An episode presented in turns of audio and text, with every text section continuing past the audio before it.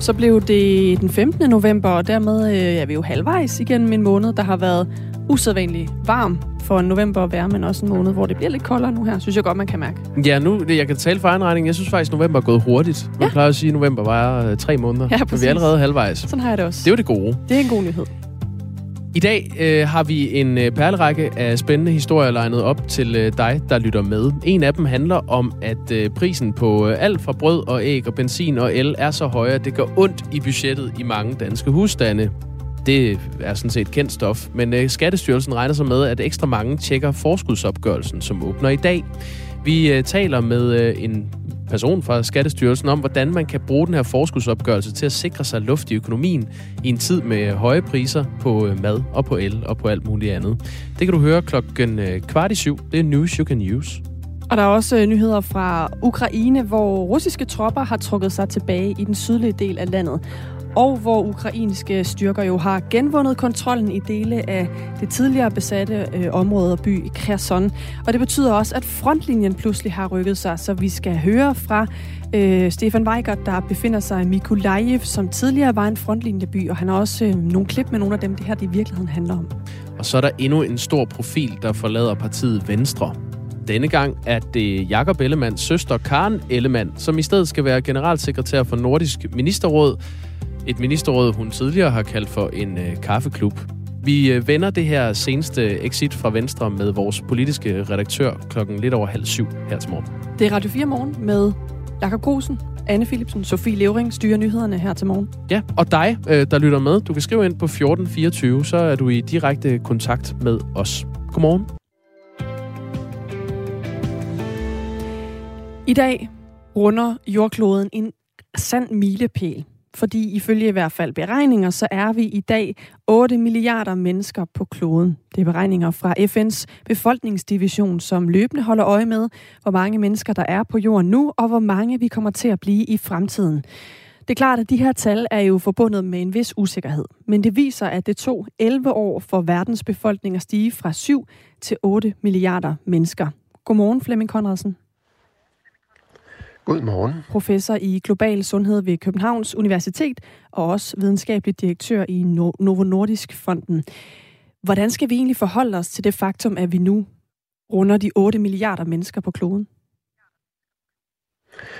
Ja, det er faktisk en, det er godt, vi diskuterer det, fordi demografi er fuldstændig afgørende for de politikker, vi fører. Øh, Og det er klart, 8 milliarder, det er mange mennesker, og det er meget forskelligt, hvordan udviklingen er på tværs af verden. I Afrika ser vi en, en fortsat vækst i antallet af folk, øh, og det er ikke så hurtigt, som det har været. Det er faktisk noget af det laveste, vi har målt befolkningstilvæksten i Afrika. Men der vokser befolkningerne. Hvorimod i Europa, store dele af Sydøstasien osv., der vil vi se gradvist et fald i antal mennesker, simpelthen fordi, at der bliver født færre. Og er det øh, en god eller en dårlig udvikling? Ja, det er jo det er klart, at de steder, hvor befolkningstilvæksten er hurtig, det er for eksempel dele af Vestafrika, der er det en udfordring at få skabt nok arbejde, sundhedsinfrastruktur, skoler, jobs osv. Øh, det er selvfølgelig også en stor mulighed for økonomisk udvikling, men samtidig en stor udfordring. I vores del af verden, hvor en større og større andel af befolkningen bliver ældre, der skal vi nok kigge ind i, at det bliver en udfordring at skaffe arbejdskraft, og vi skal investere anderledes, fordi det nu er en ældre befolkning frem for en yngre befolkning. Så udfordringerne og mulighederne er forskellige alt efter, hvor i verden vi er. Som du også er inde på her, Flemming Konradsen, så er der jo øh, forskel på, hvordan landene netop ser ud til at komme til at udvikle sig i forhold til befolkningstilvæksten. Der er otte lande, som man forventer vokser med sammenlagt 850 millioner frem mod 2050. Det er den demokratiske republik Kongo, det er Ægypten, Etiopien, Indien, Nigeria, Pakistan, Filippinerne og Tanzania. Og så er der flere europæiske lande, hvor det ser meget anderledes ud. I blandt andet øh, Danmark, Italien, Spanien og Portugal, der får en kvinde kun lige over et barn i gennemsnit. Og det betyder, at vi øh, for eksempel kan se, at et land som Italien kommer til at gå fra knap 60 millioner indbyggere, som det har i dag, til 52 frem mod 2050. Og i Danmark, der er vi lige nu 5,9 millioner mennesker, og det første 270 af den fremskrivning kommer til at ramme 6 millioner, og derefter vil tallet faktisk begynde at falde igen. Så der er jo altså også en del lande, hvor øh, man kan se, at befolkningen mere eller mindre, eller tilvæksten i befolkningen mere eller mindre stagnerer, eller måske endda falder. Hvilke konsekvenser har det for de lande? Ja, det, det ser vi allerede de begyndende tegn på. Øh, Danmark er jo ledet højt på, at vi kan importere masser af arbejdskraft til landbrug og byggeri og serviceerhverv osv., ikke mindst fra Østeuropa. Men der skal vi nok kigge ind i over de næste årtier. Det bliver vanskeligere at skaffe den arbejdskraft, simpelthen fordi på tværs af hele Europa bliver der født færre mennesker, og der bliver større kamp om arbejdskraften. Så vi skal tænke på nogle politikker, der kan understøtte vores ældrepleje, vores sundhed, vores byggeri, vores landbrug og alt muligt andet. Enten ved automatisering, vi skal blive længere på arbejdsmarkedet, vi skal gøre ting anderledes, måske skal produktion ligge de steder, hvor der er mere rigelig arbejdskraft, det kunne være i Nordafrika osv. Så der vil helt sikkert ske økonomisk og på andre måder en masse ændringer, som vi er nødt til at udvikle politikker for i tide.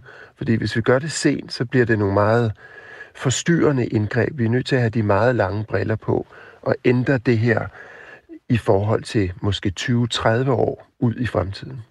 Og hvad er det for nogle ting, man konkret kan gøre, for at det ikke bliver et problem? Fordi som du også var inde på før, er en ting jo øh, befolkningstilvæksten, noget andet er jo demografien, altså hvor mange øh, unge er der, hvor mange børn er der, og hvor mange ældre er der. Og vi ved jo, at også befolkningen bliver ældre og ældre, for eksempel her i Danmark. Så hvad kan man gøre for, at det for eksempel ikke bliver et problem?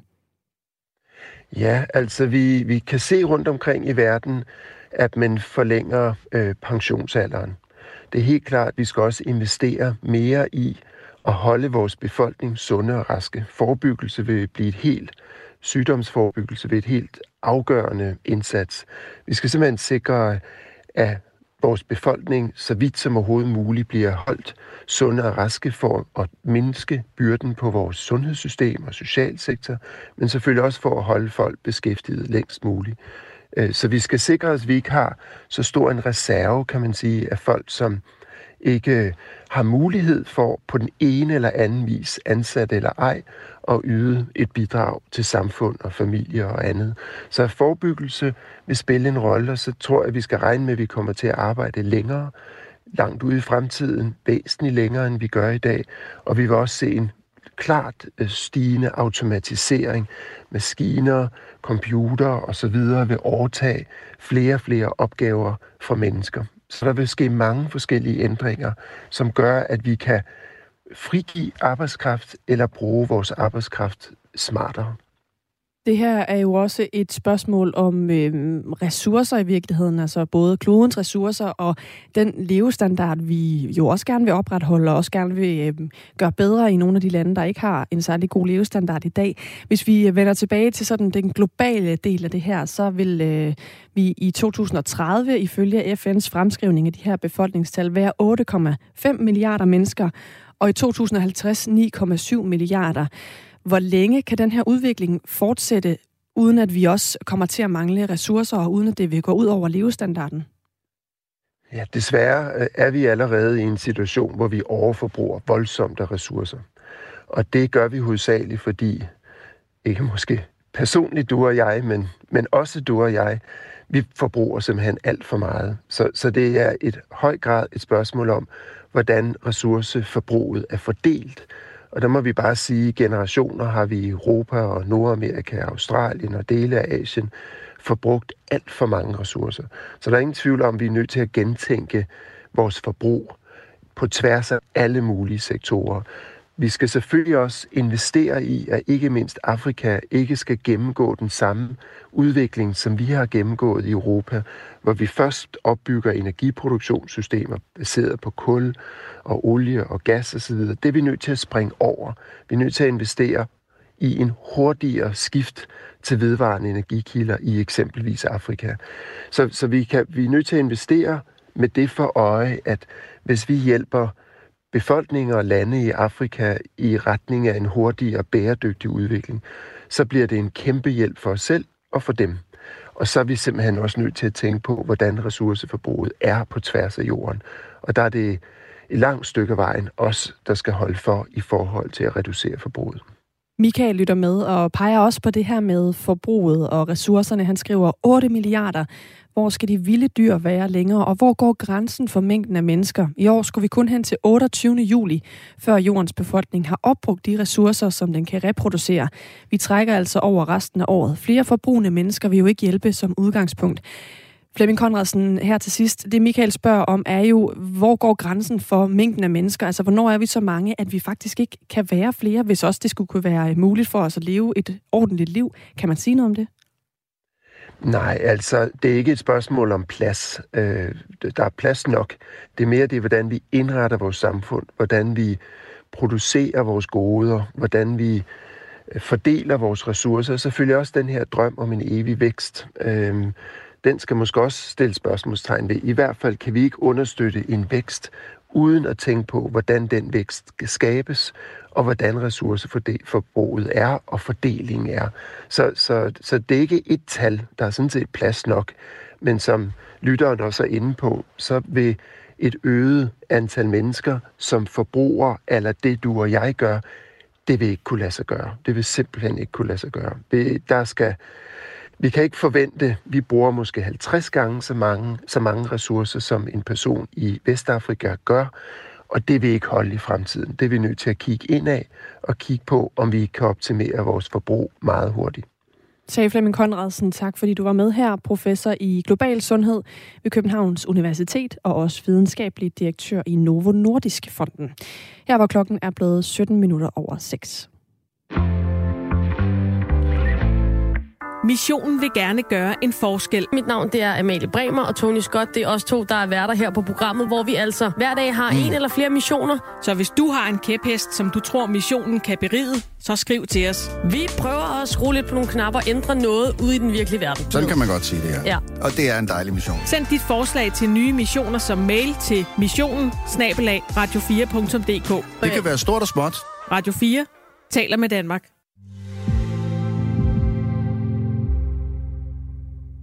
De ukrainske styrker har genvundet kontrollen i øh, dele af byen øh, Kherson, som ligger i øh, det sydlige Ukraine, efter de russiske tropper har trukket sig tilbage. Og øh, hvilken stand russerne har efterladt de generobrede områder i, skal vi øh, finde ud af lige om lidt med øh, Stefan Weikert, som er journalist og befinder sig i byen Mykolaiv lige nu. Vi har lidt en skræntende forbindelse til ham, så vi skal lige have ringet ham op. Så jeg tænker egentlig, Anna, at vi måske skal vende blikket mod en historie, vi så på i går, som der er en ny udvikling i. Ja, lad os gøre det. Det handler om øh, Søren Gade som Folketingets formand. Ja. Der er et flertal, der støtter ham. Øh, blandt andre Socialdemokratiet, SF og øh, Radikale Venstre. Og øh, Enhedslisten var jo så ude som det eneste, i går i hvert fald eneste parti, øh, første parti, at sige, at de støtter ikke Søren Gade. Præcis. Vi havde øh, Peter Velblund med, ja. gruppeformanden for mm. Enhedslisten, til at fortælle. Det handlede jo blandt andet om de her skandalesager, de mente, der havde været under øh, hans ministertid blandt andet. Nogle kan måske huske det, der bliver kaldt jægerbogssagen. Altså nogle af de der ting, han havde gjort, sidst han var i Folketinget i virkeligheden, som de ikke helt kunne øh, synes stemte overens med det, at han også skulle sidde og være Folketingets overhoved. Ja, beskeden var øh, sådan, øh, nu parafraserer jeg, men fra enhedslisten, at vi, øh, vi kigger på dig, Søren Gade, og vi har ikke glemt, ja. hvad du gjorde. Nu øh, er der et nyt parti, der er ude at sige, at de kan ikke støtte Søren. Ja. Det er Alternativet. Mm. Og øh, det er en lidt anden årsag, øh, der ligger bag, at de ikke kan støtte ham som øh, Folketingets formand. Alternativet skriver på øh, Twitter, Alternativet kan ikke støtte op om Søren Gade som Folketingets formand. Vi kan og vil ikke være en del af en politisk byttehandel, der skal bane vejen for en midterregering uden seriøse klimaambitioner. Og det tager jo så ind i, øh, i årsagen til, at Socialdemokratiet kan finde på at pege på en øh, venstreprofil som Søren Gade som Folketingets formand. Der bliver jo gidsnet om, at det godt kunne hænge sammen med, at man vil øh, stryge Venstre lidt med hårene for at få med i en øh, midterregering, og måske også sige det der med en øh, advokatvurdering af hele Mink-kommissionens øh, beretning osv. Lad os glemme det. det, det, det er, det ikke, er det ikke lidt gammelt? Ja. Øhm, ja. ja. Det var faktisk det, vores øh, politiske redaktør Thomas Larsen også var inde på i går, at det i hvert fald på en eller anden måde, øh, det her med at udpege Søren Gade, siger faktisk også lidt om, hvordan det går inde i regeringsforhandlingerne, hvor vi jo ikke får noget som helst nyt at vide nærmest. Men det vidner jo i hvert fald om, at der er et godt samarbejde lige nu mellem Socialdemokratiet og Venstre, fordi det havde måske været mere oplagt også sådan historisk i en kontekst at Socialdemokratiet havde peget på en, der var mere i deres retning. Ja, og Jacob Ellemann er jo øh, også holdt op med at sige, at han ikke stoler på Mette Frederiksen mm. længere. Øh, det var lørdag eftermiddag, at Venstre indstillede øh, Søren Gade til posten, og der gik ikke mange minutter, før Mette Frederiksen var ude at sige, Venstre indstiller Søren Gade som ny formand for Folketinget. Det synes jeg er en rigtig god idé. Jeg håber, at han vil møde bred opbakning fra Folketingets partier. Søren Gade har i hvert fald opbakning fra Socialdemokratiet. Vi, øh, vi kommer til at gå efter et øh, interview med enten øh, formand for Alternativet, Franziska Rosenkilde, eller politisk ordfører Thorsten Geil, om hvad det er for nogle argumenter, de har, når de ikke vil pege på Søren Gade som, som ny formand. Det håber vi, vi kan fortælle lidt senere. Og nu går vi til Ukraine. Stefan Weikert, godmorgen. Godmorgen journalist. Øh, du befinder dig i øh, byen Mykolaiv lige nu. Øh, jeg fik sagt før, da du røg af linjen, at de ukrainske styrker har genvundet kontrollen i byen Kherson, efter de russiske tropper har trukket sig tilbage.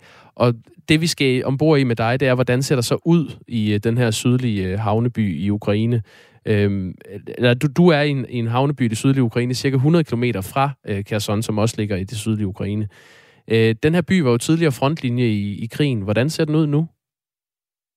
Jamen, det er den jo mærket af, at den har været. Altså, øh, der er dele af byen, der selvfølgelig ser sådan relativt normal ud, men der er ret mange bygninger, der er ødelagt. Øh, altså, der har været masser af, af russiske bumpninger i byen over de her sidste otte måneder.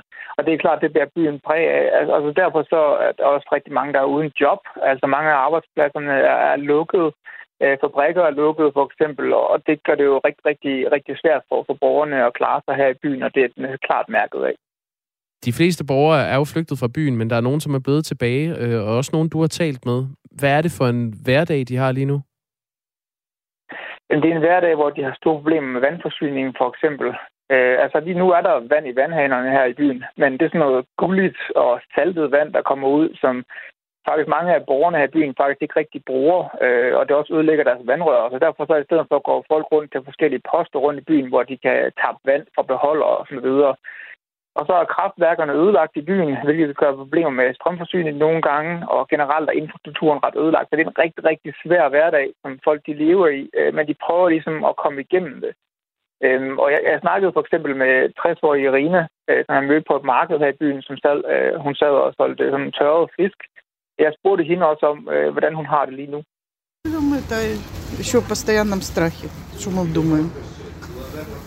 Пока, пока тревожно у нас здесь. Еще э, обстановка не успокоилась, так вот, так сказать. Ну, это не, не передать, конечно, словами. Очень... Hvad er det, hun siger her, Stefan Weigert? Jamen, hun siger, at hun lever stadigvæk i en konstant frygt. Altså, hun er bange hele tiden. Og det har hun sagt, at det vil hun også være længe fremover. Altså, det er ikke noget, der bare stopper fra den ene dag til den anden, selvom den her frontlinje har rykket sig. Og så siger hun, at det er rigtig svært at beskrive den situation, altså hvordan hun har det, når de russiske bomber har, har faldet og har faldt over byen. Altså hun siger, at hun sidder derhjemme, og så håber hun bare på det bedste, mens det her, de russiske missiler rammer over byen, mens andre for eksempel løber ned i deres kældre for at gemme sig. Øh, og jeg spurgte hende også sådan om, hvad hun gik og drømmer om her i, i øjeblikket. Мечтаем о чем? Мечтаем, чтобы все скорее это закончилось и был мир у нас. Как жили раньше, ну, мирно жили, чтобы все было нормально. Я думаю, да, конечно. Vil du oversætte, hvad hun siger her? Det kan du tro. Øh, men hun fortæller, at, at hun drømmer om, at der snart kommer den her fred, og det er ligesom det, som mange borgere fortæller om. Altså hun håber, at de snart kan vende tilbage til det liv, de havde før den russiske invasion i februar. Altså hvor hun siger, at der havde de freden, og der havde alle det godt. Og så siger hun også, at hun tror på, at krigen slutter. Og, og hvis den gør, så tror hun så til gengæld også på, at så skal alting nok blive godt igen, fordi alting kan jo blive genopbygget, øh, fortæller hun. Og så siger hun også øh, senere her, at meget interessant, at øh, Danmark har også lovet at genopbygge Herston, og det er jo, øh, undskyld, Nikolajev her, og det er jo også noget, som hun har, hun har hørt om i nyhederne. Øh, og det nævner hun også her senere i interviewet. Да, слышала это, слышал, да. Что Дания нам будет помогать от, отстраивать Николаев, да. Разрушенное здание, все. Хорошо, спасибо вам, что будете нам помогать, конечно, да. Hvad, hvad er det, hun konkret siger om Danmark her? Hun siger for, at hun er, hun er rigtig glad for, at Danmark ligesom vil hjælpe med at genopbygge byen her. Øh, fordi så kan det jo ligesom, altså, fordi hun ved jo godt, at Ukraine ikke har ret mange penge, så hun siger, at altså, det kan jo ligesom gøre, at det går sker hurtigere. Og så giver hun håb for, at nu når den her frontlinje så har rykket sig længere væk fra byen, så kan de her arbejde måske starte. Og hun spørger sådan set bare direkte øh, Danmark om, om vi ikke snart øh, kan begynde nu at komme i gang med det arbejde og begynde at få genopbygget byen øh, allerede nu. Nu kan man sige, nu er frontlinjen så rykket længere væk. Øh, den er rykket øh, videre. Øh, betyder det, at, at byen nu øh, er, er fredelig, altså Mikolajev? Øhm, det er helt tydeligt at sige, fordi det er jo ikke så lang tid siden, det er sket. Øh, men, det, men borgerne siger, at siden den her frontlinje har rykket sig, så er der blevet mere stille i byen. Og det giver dem selvfølgelig et håb, men det er sådan lidt en forsigtig optimisme, øh, kan man sige, blandt de her borgere. Og så, fordi for eksempel bare i fredags, øh, der var der et angreb mod, mod byen også, øh, hvor der døde syv, øh, da en boligblok blev ramt og kollapsede, og mange blev begravet levende. Øh, så det er ligesom om, at det er jo ikke ret lang tid siden, at byen også har været ramt, og det gør jo folk stadigvæk bange, og gør jo ikke, at de ligesom tror, at alting er løst lige nu. Fordi selvom frontlinjen har rykket sig, jamen, så kan de russiske missiler jo sagtens stadigvæk ramme byen. Før krigen var der øh, 470.000 indbyggere i den her by, øh, Mikolajev, øh, den her havneby i det sydlige Ukraine. Så er der en del, der er flygtet. Regner man med, at de tør vende tilbage igen til byen? Det, det vil der i hvert fald være en del af, af borgerne, der vil. Hvor mange er, er svært at sige. Men altså, når vi kigger rundt andre steder i Ukraine, hvor, hvor der har været altså, i andre områder, som er kommet tilbage under, under ukrainsk kontrol, så har vi set, at en del borgere ret hurtigt begynder at, at vende tilbage. Fordi de ligesom fortæller, at jamen, øh, det er rigtig, rigtig dyrt. Det er rigtig, rigtig svært at være på, på, på farten, at, at leve et andet sted, hvor de måske ikke har noget arbejde også, og hvor, hvor de skal betale en husleje, eller, eller, har, eller selv hvis de bor gratis, ligesom ikke synes, at det er så fedt at bo i en kæmpe sovesal hele tiden. Så der er rigtig, er rigtig stor pres for at komme tilbage til byen, Øhm, og det giver selvfølgelig også et yderligere pres på for myndighederne til at få at få gjort klar til, at ligesom kan håndtere alle de her borgere vender tilbage. Men hvor mange der ligesom gør det, kommer ender med at vende tilbage her i den nære fremtid, er meget svært at sige.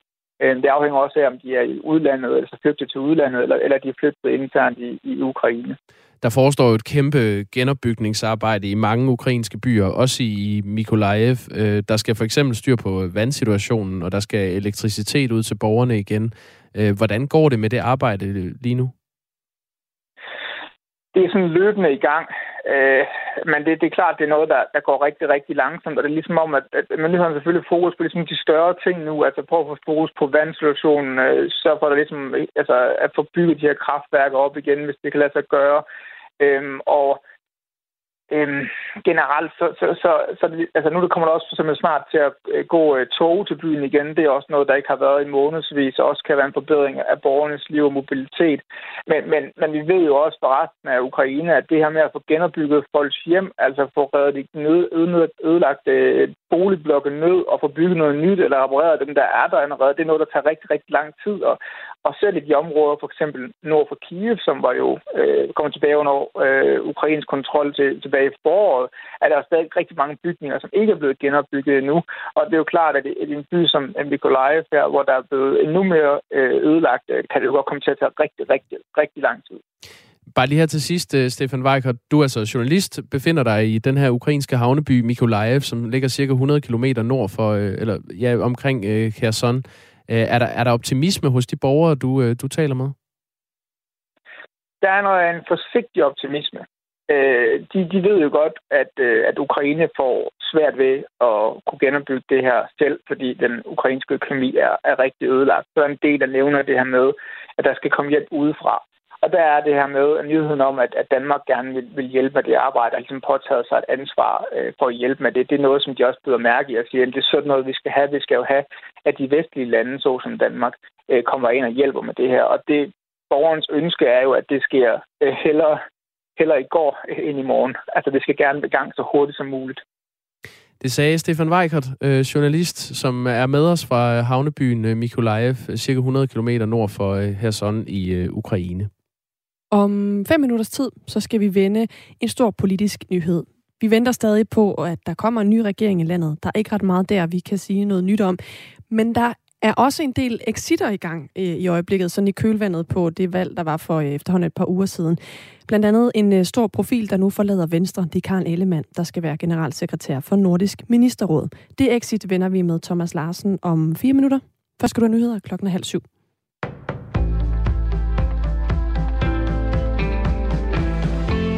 G20-landene herunder Rusland er blevet enige om et udkast til en sluterklæring. Det bekræfter EU's præsident ifølge det tyske nyhedsbureau DPA. G20 består af 19 af verdens vigtigste industrilande og vækstøkonomier, og så EU. Landene er lige nu samlet til møde på Bali i Indonesien. Ifølge DPA's oplysninger indeholder udkastet angiveligt en passage, som fordømmer krigen mod Ukraine, og det til trods for, at Rusland har vist modstand mod netop det. Ifølge DPA lyder det fra russiske diplomater, at de er klar til at godkende passagen. I passagen der omtales Ruslands invasion af Ukraine som en krig, og ikke en special militær operation, som Ruslands regering ellers har holdt fast på at kalde det. Ruslands godkendelse af teksten kan ses som et muligt tegn på, at russerne ikke længere kan tage støtten fra den magtfulde alliancepartner blandt G20-landene Kina for givet, når det handler om krigen i Ukraine, skriver DPA. En ny portal skal lette pårørendes byrder med dødsboer. Det kan være en kompliceret og tidskrævende opgave efter et dødsfald at opgøre formue og ejendele. Men fra og med i dag skulle den opgave gerne blive lidt lettere. Det sker, når Domstyrelsen lancerer skifteportalen i alle retskredse landet over. Fordelen ved skifteportalen er, først og fremmest at få samlet information et sted. Så lyder det fra IT-direktør i Domstyrelsen Martin Wood. Han tilføjer, at portalen vil hjælpe både borgere, retterne og virksomheder, der har krav på tilgodehavende. Når man samler informationen et sted, så øh, bliver der mere gennemsigtighed, og så bliver det lettere at håndtere de mange krav, altså de op mod 600.000 krav, der bliver meldt ind til retterne hvert år. Lystfiskere valgfarter i disse dage til Vestjylland for at fiske regnbueørder ved kysten ud mod Storebælt. Det sker efter, at et opdrætsanlæg hos Musholm AS med op til 70.000 regnbueørder blev påsejlet, og tusindvis af fisk slap ud. Fiskebiolog Kåre Manneke Ebert fra Danmarks Sportsfiskerforbund frygter, hvad for nogle konsekvenser fiskeudslippet kan få. Vi synes ikke, at det er fedt, at der lige pludselig svømmer 70.000 store regnbåde rundt i et område, hvor der er nogle sårbare ørebestande. Vi synes selvfølgelig, at løsfiskerne skal benytte lejligheden til at gå ud og fange de her fisk med stang og smøre og få en god fiskeoplevelse. Men vi er så noget bekymret for, om de kan gå ud og påvirke hele den der sårbare, vilde ørebestand, i den del af Danmark. Natten til lørdag sejlede en fiskekutter ind i opdrætsanlægget vest for øen Musholm, som ligger i Storebælt nord for Korsør. Opdrætsanlægget er placeret efter reglerne, men skibet kom angiveligt ud af kurs. Efter planen skal testflyvningen med rumfartøjet Artemis 1-missionen fortsætte i morgen. Det oplyser NASA, den amerikanske rumfartsadministration, ifølge nyhedsbyrået AP. Og et af de største mål med Artemis, det er en dag at sende mennesker til Mars. Missionen den er blevet forsinket af flere omgange. Senest lød bekymringen, at raketten var blevet skadet i forbindelse med orkanen Nicole. På missionen i morgen vil ingen astronauter være ombord, men Raketten vil være bemandet med testdukker, og det er meningen, at rumrejsen skal give NASA værdifuld erfaring til fremtidige rumrejser. Når det engang bliver lyst, så vil det først på dagen give mulighed for lidt sol, eller så bliver det en skyet dag med regn nogle steder, mellem 8 og 10 grader.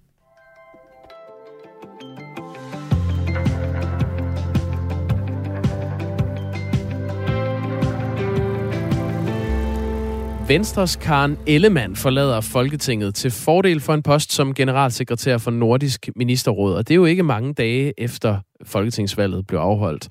De øh, 8.716 personer, som har sat et kryds ved Karen Ellemann, kommer altså ikke til at se hende kæmpe for sine mærkesager i Folketinget. Hun har øh, selv forklaret det med følgende ord til os her på Radio 4. Jeg har desværre ikke selv været, været herre over den her timing. Det var et jobopslag, der øh, var slået op i, i august måned, hvor jeg søgte jobbet. Det har været en meget, meget lang proces. Øh, jeg var simpelthen til, til jobsamtale mod slutningen af valgkampen, og det er først i dag, øh, jeg har fået underskrift på kontrakten. I stedet tager Kim Valentin, som også er politiker for Venstre, pladsen, som med sine 1.565 personlige stemmer endte som første suppleant for Karen Ellemann. Thomas Larsen er politisk redaktør her på Radio 4. Godmorgen. Godmorgen.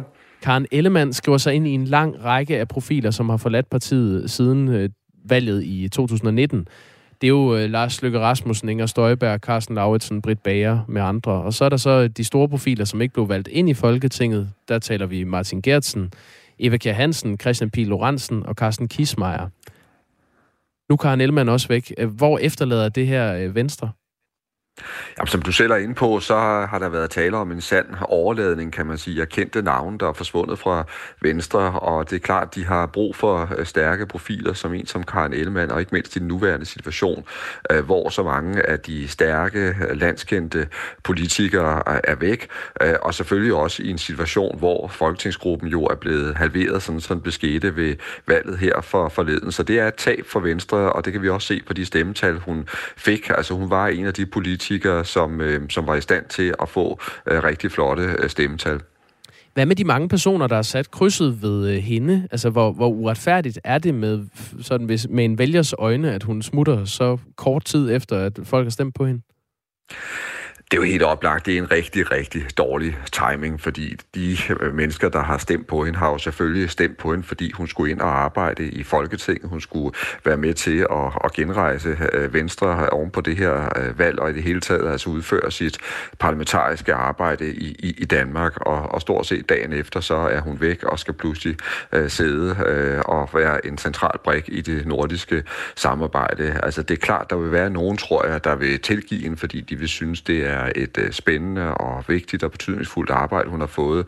Men jeg kunne også godt forestille mig, at der vil sidde en hel del vælgere og tænke, at det var godt nok øh, mærkeligt, at, øh, at hun ligesom ikke gjorde det klart, at hun var i gang med den her øh, ansøgningsproces. Men som hun selv siger, altså timingen har været elendigt set fra hendes øh, synspunkt, øh, og det havde selvfølgelig også været meget risikabelt at gå ud og sige det. Hun måske skulle til at arbejde for det nordiske, fordi så kunne det være, at hun har fået langt, langt færre stemmer, eller folk ikke har ville stemme på hende. Så hun har stået i en kattepine. Ja, hun har, hun har ikke vidst, om, øh, om hun ville få øh, chancen. Det er noget, hun Præcis. har øh, lagt billet ind på i, i august. Altså, hun har siddet i Folketinget for Venstre siden 2007.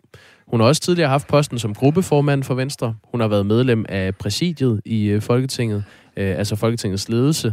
Hun har været social- og indrigsminister, miljøminister, minister for fis- fiskeri og ligestilling og nordisk samarbejde. Og så er hun altså akkurat blevet øh, genvalgt øh, for nu at forlade Folketinget igen. Og det er også noget, hun selv har tænkt over. Det, det fortæller hun til os her på Radio 4. Jeg kan godt forstå, at man måske kan gøre sig lidt lystig eller være frustreret over det. Det er jo ikke fordi, øh, jeg skifter parti eller lige pludselig bliver løsgænger. Altså, jeg nedlægger mit mandat og siger, at det er den næste i rækken. Når man gør stemmerne op, jamen, så har man jo netop supplanter for, at, at sådan noget kan ske. Thomas Larsen, når det nu er, at hun øh, har fået en anden stilling, er det så ikke det fineste at gøre at, øh, at nedlægge sit mandat og så give det videre til, til den næste? Jo, altså det er en meget reel måde at, at, at gøre det øh, på, og, og som sagt, hun har også befundet sig i en svær situation, fordi altså valgkampen og hendes øh, egen øh, jobsøgning er, er, er kollideret, kan man sige, eller i hvert fald sket på, på samme øh, tidspunkt. Øhm, så så på, det, altså på den måde, så gør hun det helt rigtigt, men jeg er ret overbevist om, at der vil sidde nogle vælgere derude og, og synes, det er mærkeligt, at den politiker, de har stemt på, altså så hurtigt er væk, som det er sket her.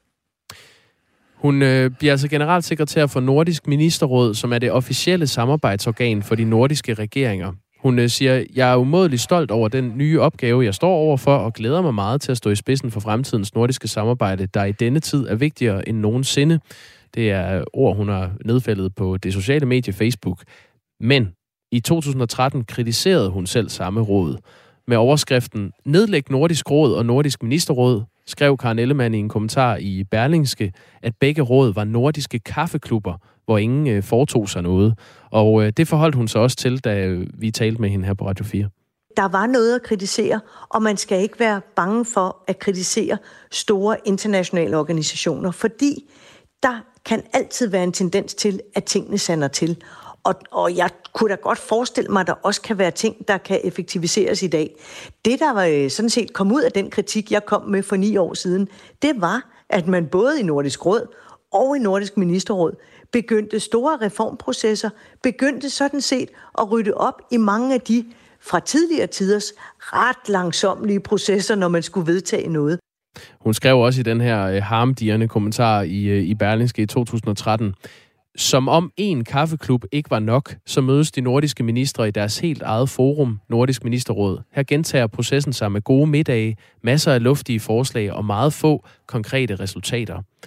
Øh, Thomas Larsen, set med, med dine øh, analytiske øjne, hvor stiller det Karen Ellemann, når hun så takker ja til en, øh, en topstilling i selv samme ministerråd? Ej, det var selvfølgelig Ekstrabladet, der fandt øh, de her gamle udtalelser, og de er jo ikke særlig sjove uh, pludselig at blive konfronteret med, når man øh, har søgt ind i den stilling og har fået en topstilling i den organisation, man selv har kaldt for en kaffeklub, som er ligegyldig og unødig, og som ikke laver et fornuftigt stykke arbejde. Så det er selvfølgelig pinagtigt for Karen Ellemann at blive mindet om de her gamle udtalelser igen. Jeg kan huske den radikale leder, dengang han ledede, Niels Helve Petersen, han sagde, at man skulle passe lidt på med sin øh, retorik, fordi som politiker, så havde ens propaganda det med at vende tilbage og ramme ind i, i nakken. Og det er jo lidt det, der er, er sket øh, her. Øh, og det er klart, at der er sket øh, en, en, en reformering af, af arbejdet. Øh, organisationen er blevet mere smidig og mere effektiv, men man skal ikke tage fejl af, at der er jo mange, der stadigvæk synes, det er lidt en papirtiger, og som øh, synes, den ikke arbejder øh, effektivt nok. Men det er jo så det, som Karen Ellemann nu får en kæmpe chance for at være med til at ændre i endnu højere grad, fordi hun kommer til at stå i spidsen for arbejdet. Jeg, jeg kommer bare lige med en sidste øh, lille frase fra det her indlæg i 2013. Det er nemlig meget sjovt skrevet. Hun skriver, I min tid som minister for nordisk samarbejde var det en velkendt vidighed, at forskellen på en kamel og nordisk råd er, at en kamel kan knokle i 14 dage uden mad og drikke, mens nordisk råd kan spise og drikke i 14 dage uden at udrette noget nævneværdigt. Ja. det er klart. Det, det, det er jo en lammende kritik, og, og den er jo altså dybt pinagtig for hende at blive konfronteret med uh, nu, og hun risikerer nok også, at hun får sådan nogle visse sådan ironiske bemærkninger, tror jeg, når hun rejser rundt og, og præsenterer sig i den kommende uh, tid, fordi uh, der er, altså, hvis folk ikke kendte det her debatindlæg uh, tidligere, uh, så gør de det nok nu. Og det er så øh, fortid nu, og hun har fået den her øh, stilling. Hvad, hvad er det for et, øh, en opgave, hun, øh, hun skal have nu? Jamen, det er jo en fin organisation, men, men det er klart, altså det er jo også en organisation, der har levet lidt i skyggen, fordi jeg tør næsten vede på, at øh, der vil ikke være nogen på Radio 4's øh, redaktion, og heller ikke ret mange af vores gode lyttere, der vil, der vil vide, altså hvem har for eksempel været generalsekretær øh, inden Karen Ellemann. Altså så på den måde, så, så lever den jo lidt i mørket, men den skal jo forsøge at, at binde det nordiske øh, samarbejde sammen. Den skal øh, søge at få øh, de nordiske øh, regeringer til at have have altså en tæt øh, og, og god øh, kontakt, øh, hvor de nordiske lande øh, finder sammen om nogle af de øh, udfordringer, hvor de netop kan øh, stå sammen. Og det er måske ikke noget, der sådan har, har flyttet det helt store øh, tidligere, men, men noget, der måske kan blive interessant, det er, at vi går ind i en ny fase, en ny øh, æra, eller nogen, der vil sige, øh, hvor det nordiske samarbejde faktisk kommer til at fylde mere og får en større reel øh, betydning. Og det kunne man jo tale om, ikke mindst altså i forhold til sikkerhedspolitikken for eksempel, øh, med de trusler, der nu kommer fra øh, Ruslands øh, Putin. Og der tror jeg måske, at der er flere ting, der vil presse de nordiske lande til at, at søge ind i et tættere samarbejde fremover. Du har helt ret. Jeg var simpelthen ikke klar over, hvem der havde haft øh, stillingen før. Men jeg kan se, det er en, der hedder Paula Letomaki, øh, ja. som ja, tiltrådte i 2019. En finde, som senest havde arbejdet som departementchef ved statsministeriet i, øh, i Finland. Øh, Thomas Larsen, lige her til sidst, kan, kan du godt forstå, at Karen Ellemann vælger at øh, fratræde sin, øh, sin stilling i Folketinget til fordel for det her job? Det er jo svært at udtale sig om, men det man kan sige helt generelt, det er, at det har vidderlig en betydning, at de nordiske lande også søger sammen der, hvor de kan, og samarbejder, fordi altså, det er nogle lande, der er ret øh, unikke på, på verdensplan, også med vores øh, velfærdssamfund øh, osv. Det er også nogle lande, der kommer til at stå over for nogle kæmpe udfordringer øh, i, i de kommende øh, år, og på den måde er det jo altså øh, betydningsfuldt også, at de, de nordiske regeringer øh, skal have et, et, et tæt og tillidsfuldt samarbejde samarbejde, og det er jo så det, som øh, Karin Ellemann skal være med til at, at sørge for. Det sagde vores øh, politiske redaktør her på Radio 4, Thomas Larsen, hvor klokken er blevet øh, kvart i syv. Og i en tid, hvor der er høje priser på mad, på benzin og diesel, og virkeligheden på alt muligt andet også. Og det er noget, som rigtig mange af os godt kan mærke i budgettet, og derfor så forventer Skattestyrelsen også, at der kommer til at være ekstraordinært mange, der klikker ind på skat.dk i dag, når forskudsopgørelsen for 2023 åbner. I forvejen så er øh, den her dag en af de allermest travle hos Skattestyrelsen. På samme dag sidste år, der havde styrelsen knap 400.000 logins på skat.dk det første døgn. Jeg har faktisk allerede været, været derinde, kan jeg afsløre. Nå? Jeg øh, udnyttede, at vi møder klokken 4 og tænkte, så er der ikke så meget kø. Hvad har du gjort? Jeg har bare set, men ja, jeg har ikke gjort så meget. Jeg kiggede og tænkte, det bliver ikke lige mellem klokken 4 og klokken 6, jeg retter min for, øh, forskudsopgørelse okay. til. Nu har du, nu har du kigget ind. Der havde jeg selv indsigt nok. Men øhm, det er altså øh, en dag, hvor meget tyder på, at mange ekstra besøgende kommer til at klikke sig ind. Jan Møller Mikkelsen, godmorgen. Ja, godmorgen til jer. Underdirektør i Skattestyrelsen. Som jeg nævnte før, så har de her øh, prisstigninger, vi ser på mange ting, jo fået mange danskere til at forholde sig mere til deres økonomi, og også måske bekymre sig mere for den. Hvordan kommer I til at mærke den økonomiske krise på folks interesse for den her forskudsopgørelse? Jeg tror da, at øh, der bliver stor interesse omkring forskudsopgørelsen i dag. Jeg tror, der er mange, der gerne vil kende sit øh, budget for det kommende år. Herunder også er godt styr på, hvad man egentlig skal betale i skat øh, hver gang det bliver den første. Og derfor er det jo en rigtig god idé lige at tjekke sin forskudsopgørelse. Lige tjekke, om den stemmer, om vi har de rigtige oplysninger i forhold til den enkelte borger. Og det er jo øh, forskudsopgørelsen, som er en slags budget, kan man sige, for øh, indkomsten og skatten i det kommende år, altså forholdet mellem de to ting. Ej at forveksle med årsopgørelsen, hvor man finder ud af, om man så har fået et smæk eller ej. Ja. Øh, men, øh, men hvordan kan man egentlig sikre sig lidt ekstra luft i økonomien for 2023 ved at justere i forskudsopgørelsen? Altså, hvad skal man være opmærksom på? Det, der er rigtig vigtigt at være opmærksom på, det er, hvis der sker nogle ændringer i ens liv. Det kan være ændringer i for eksempel lønoplysninger, eller det kan være ændringer omkring transport til og fra arbejde, eller måske har man fået lagt nogle billige huslån om til nogle dyre huslån. Der er det vigtigt, at man lige tjekker sin forskudsopgørelse og ser, at vi har de rigtige tal. For har vi de rigtige tal, så kan man få den rigtige fradrag hver eneste måned i forbindelse med sin lønudbetaling. Som jeg sagde før, så er det jo en form for budget for næste år, men øh, der er jo mange danskere, der lige nu og her er økonomisk presset og mærker prisstigningerne. Er der noget som helst, man kan gøre i den her forskudsopgørelse, der også her nu kan give en forbedring i, i, i ens økonomi? Det jeg vil opfordre til, det er, hvis man øh, øh, lige bruger fem minutter på at tjekke sin forskudsopgørelse. Der kan man sætte særlig fokus lige på øh, de fradrag, man har krav på. Og der er det en rigtig god idé lige at gå ind på skat.dk og tage fradragstesten. Lige med ganske få oplysninger løbe igennem og se, om man har de rigtige fradrag.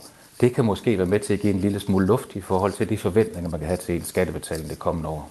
Så det vil sige, at det kan give lidt, øh, lidt ro i forhold til den, den tid, der venter jo, som øh, faktisk er lige om lidt.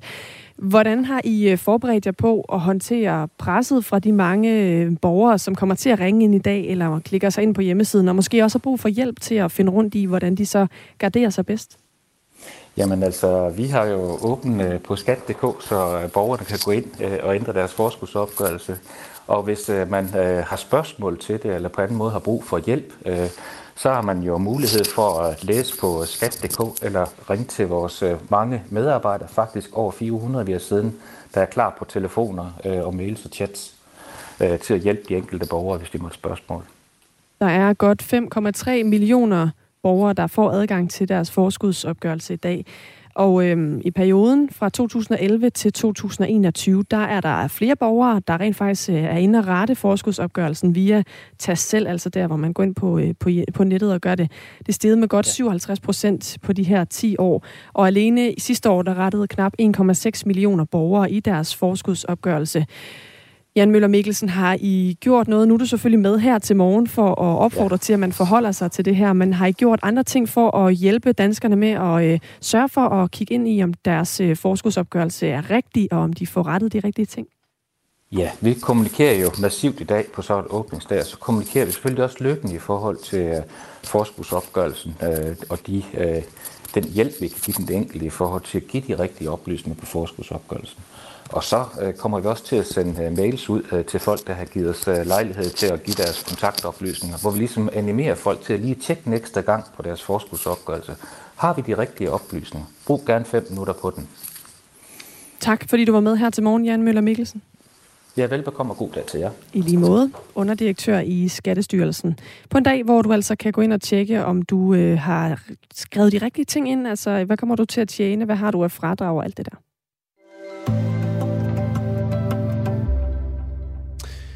VM i Katar står øh, for døren. Det bliver skudt i gang på søndag med åbningskampen mellem øh, Katar og Ecuador. Og øh, diverse landshold rejser de her dage mod Katar, øh, hvor det her kontroversielle og meget omdiskuterede VM skal spilles. Og der er flere lande, der øh, er begyndt at øh, løfte sløret for, hvordan de vil markere deres utilfredshed med, at øh, Katar er værtsnation.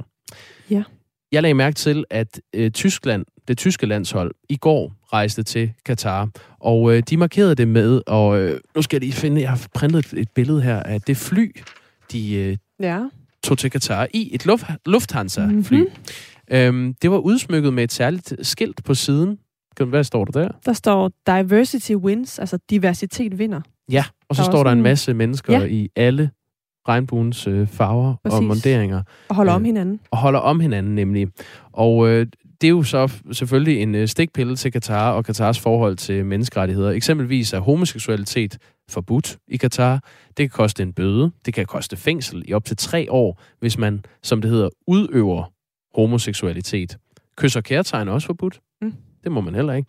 Øh, der er også regler vedrørende beklædning, opførsel, alkohol osv. Øh, så er der selvfølgelig også hele øh, sagen om de migrantarbejdere, der øh, har arbejdet på at gøre Katar klar til at afholde VM, og for eksempel ved at bygge stadions og infrastruktur. Det er vurderet op mod 6.500 migrantarbejdere har mistet livet. Øh, den behandling er selvfølgelig også blevet, øh, blevet udsat for en del kritik med rette. Øh, men det er i hvert fald Tysklands øh, stikpille til Katar. Så er der USA. Mm-hmm. USA har besluttet at bære regnbue-logo på deres træningstrøjer. Nå, må de godt det? Øhm, det bliver spændende at se. Ja. Altså normalt er striberne i logoet på den amerikanske trøje røde, men under VM bliver logoet på træningstrøjen i stedet syv forskellige farver. Ifølge nyhedsbureauet øh, AP oplyser det amerikanske fodboldforbund, at holdet ikke vil bære trøjerne på banen. Og det kunne selvfølgelig også godt gå hen og blive et problem.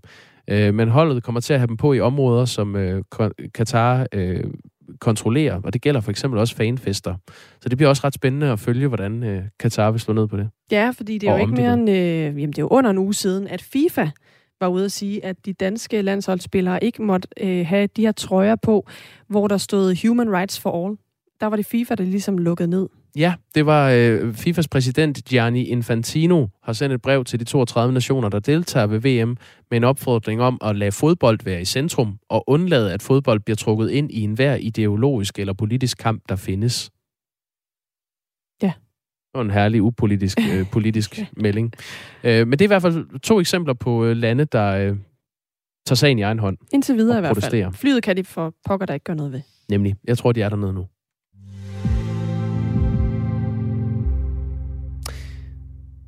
Varmen er over os, selvom det er efterår, og det forvirrer planterne, hvor blomsterne er begyndt at springe ud, selvom det øh, burde de ikke gøre på den her tid af året. Det skriver Berlingske. Og at luner og efterår begynder at være normalen, er faktisk et problem. Det mener du, øh, Katrine Grace Turner. Øh, godmorgen. Godmorgen. Øh, ja, til dels i hvert fald for, for nogle arter. Øh, planterne har det en lille smule svært, eller nogle af dem har en lille smule svært nu her, hvor det er så varmt og begynder at springe ud. Så bruger de en masse kræfter på noget, som, som de jo ikke får noget ud af. Ja, og jeg, jeg præsenterer dig lige øh, for de lyttere, der ikke kender dig bare ved navn, øh, Katrine Grace Turner. Du er biolog. Øh, du øh, driver firmaet øh, Vildskab, som blandt andet arbejder med at få mere vild natur ind i byer og private haver. Øh, hvorfor er det et problem, at planterne kommer til at blive forvirret gang på gang ved, ved efteråret, altså springer ud på den forkerte årstid? Jamen, du er jo lidt selv inde på det der, fordi i virkeligheden så er det jo ikke noget problem, hvis det er bare en enkelt efterår. Men, men det der er problemet, det er jo, at det bliver efterår på efterår på efterår, og det er jo lidt det, klimaforandringerne gør. Øhm, og i virkeligheden så er det måske ikke så meget klimaforandringer i sig selv, i hvert fald ikke i Danmark, der er det store problem, men det ligger ligesom oven i de der andre problemer, som naturen har, såsom at den mangler rigtig meget plads. Hvilke planter drejer det her så om? Altså, øh, jamen, jeg har, altså, jeg har personligt set derude øh, nogle roser, der er sprunget ud, øh, og, og jeg har så også set en syren, der er sprunget ud, og nogle jordbær. Så jeg lige på nettet her til morgen, der også var sprunget ud et sted. Mm. Øh, men altså, det er, det er ikke planterne på den måde, der, der sådan er det, det store problem her. Altså, og, og, og vi skal også lige tage og kigge på det, sådan at der er jo nogle arter, der får det bedre, og der er nogle arter, der så bliver lidt mere presset på det her. Så, så, så det går lidt bedre. Altså pindsvinet for eksempel har jo meget længere tid til at indsamle mad og, og klare sig bedre hen over vinteren, og ærenet måske også. Hvorimod der så er nogle af de her planter, som blomster på et uhensigtsmæssigt tidspunkt, øh, som, som er lidt mere stresset. Så, så det er sådan lidt øh, plus og minus. Der kan man så sige, at så er ærnets og pindsvinets øh, glas halvt, øh, halvt fuldt. Ronny skriver en sms her, jeg får stadig jordbær, der vokser ud og modner i mine blomsterkasser i haven. Så det er ikke, det er ikke kun dig, der har set jordbær, der er sprunget ud. Ifølge DMI er øh, efteråret i Danmark blevet varmere. Øhm, lidt fakta om det. Siden perioden 1874 til 1890 er efteråret i Danmark i gennemsnit blevet 1,4 grader varmere, når man ser på den øh, såkaldte klimanormal, der går fra 1990 til, øh, til 2020. Og efteråret 2022, det vi øh, befinder os i, er ikke nogen undtagelse. Det varmeste efterår i Danmark nogensinde var i 2006, hvor alle tre efterårsmåneder øh, slog varmerekord, og hvor gennemsnittet endte på 12,12 grader. Den seneste rapport fra The Global Carbon Project, som er en øh, forskningssammenslutning med internationale forskere og lande, øh, der netop er offentliggjort, slår fast, at muligheden for at holde den globale temperaturstigning under de 1,5 grader, som er et af målene ved øh, klimamødet i Sharm el-Sheikh i Ægypten, som finder sted lige nu, vil være forsvundet om blot 9 år, fordi temperaturen her vil have passeret 1,5 grader. Så hvilke konsekvenser får det, at vi kommer til at få varmere efterår? Altså, jeg tror, vi skal kigge lidt på det her i, i et globalt perspektiv, fordi der er nogle steder, hvor det her det får kæmpe store konsekvenser, og så er der andre steder, hvor, hvor, hvor de måske er knap så meget eller knap så kraftige, og i Danmark er det de steder, hvor de er knap så kraftige. Vi får et skift i de arter, der er i landet, og dem, der kan flytte sig med temperaturen, de kommer også til at gøre det. Men der er selvfølgelig nogen, og planter har jo svært ved at flytte sig for eksempel, så der er selvfølgelig nogen, der, har, der, der kommer til at, at være presset af det her. Men, men så, vidt, øh, så vidt forskningen ved i dag, så vidt jeg ved i hvert fald, øh, så er der faktisk øh, øh, indtil videre... Øh, en, en, en, et plus og et minus. Så, så, så det man ser, det er, at klimaforandringerne de forstærker de andre problemer, det vil sige mangel på plads. Så, så hvis arterne ikke kan flytte sig med, med, med de her temperaturer her, så bliver det et kæmpe problem. Men hvis vi får lavet nogle korridorer, hvor arterne kan flytte sig nordpå og sydpå, alt efter om det bliver varmere eller koldere, så, så, så kan vi godt komme efter det her. Så, så vi har også måske tid til at arbejde for noget bedre og mere sammenhængende natur, sådan så vi også kan hjælpe vores, vores hjemmehørende natur med at, at, at kunne klare de her klimaforandringer. Tak skal du have, Katrine Grace Turner. Altså biolog og øh, indehaver og driver øh, firmaet Vildskab, som blandt andet arbejder med at få mere øh, vild natur ind i øh, byer og private haver. Mine stokroser er også sprunget ud, er der en, der skriver. Jamen altså, er det ikke skønt? der er ikke noget, der er så skidt, at det ikke er godt for noget.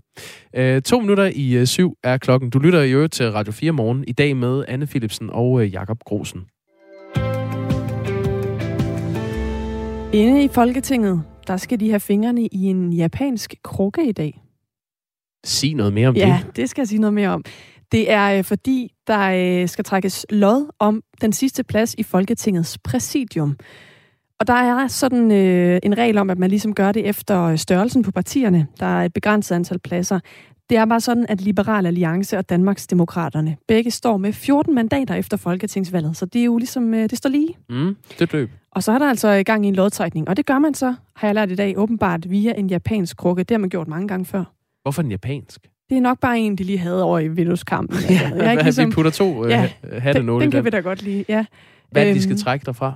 De skal trække en seddel, tror jeg, hvorpå der står, om de så får en plads eller ej. Det er simpelthen en god gammeldags lodtrækning. Nå, det er da meget spændende. Det kan være meget fint at vinde den. Udover at man får den her plads i præsidiet, så får man også som medlem af præsidiet stillet en lejlighed til rådighed på Slottsalmen. Så jeg vil da nok krydse fingre, hvis jeg var en af de to partier her. Øhm, de kan sådan lidt vælge, enten om de vil gøre det øh, i dag, eller om de vil gøre det i morgen, hvor der er møde i Folketingssalen, og hvor man også skal vælge den nye formand for Folketinget, som jo efter alt at dømme kommer til at være Søren Gade fra Venstre. Øhm, men altså ellers er det jo netop den her typiske regel, at det er dem, der øh, har flest mandater, der får lov at fylde. Bortset fra Venstre, fordi de så har fået formandsposten, så bliver de ligesom trukket ud af ligningen. Der er mange øh, skøre og pusseløjelige øh, regler og gamle traditioner ja, det er der i, i Folketinget. Ved vi noget om, hvem der skal trække fra hatten? Det er, Eller folke, krukken, undskyld. Øh, det er Folketingets administration, der står for lodtrækningen. Og så øh, vil der være nogle medlemmer fra partierne, der skal med op. Og hvem der så fysisk trækker, det er måske, jeg gætter på, det må man være medlemmerne selv. Det er da noget, jeg vil komme til at følge med i. Ja, det synes jeg, vi skal. Ja. Om det er Peter Skorup og Ole Birk, ja. eller øh, Henrik Dahl, eller er det Inger Støjberg og Vandopslag? Det, det, må vi, det følger vi ja. tæt. Godt, jamen øh, vi nærmer os øh, klokken syv. Sofie Lavring står klar i et øh, tilstødende studie for at give dig 5 minutters nyheder. Det er øh, Radio 4 morgen, du lytter til, og du kan byde ind på 1424, hvis du vælger noget her til morgen.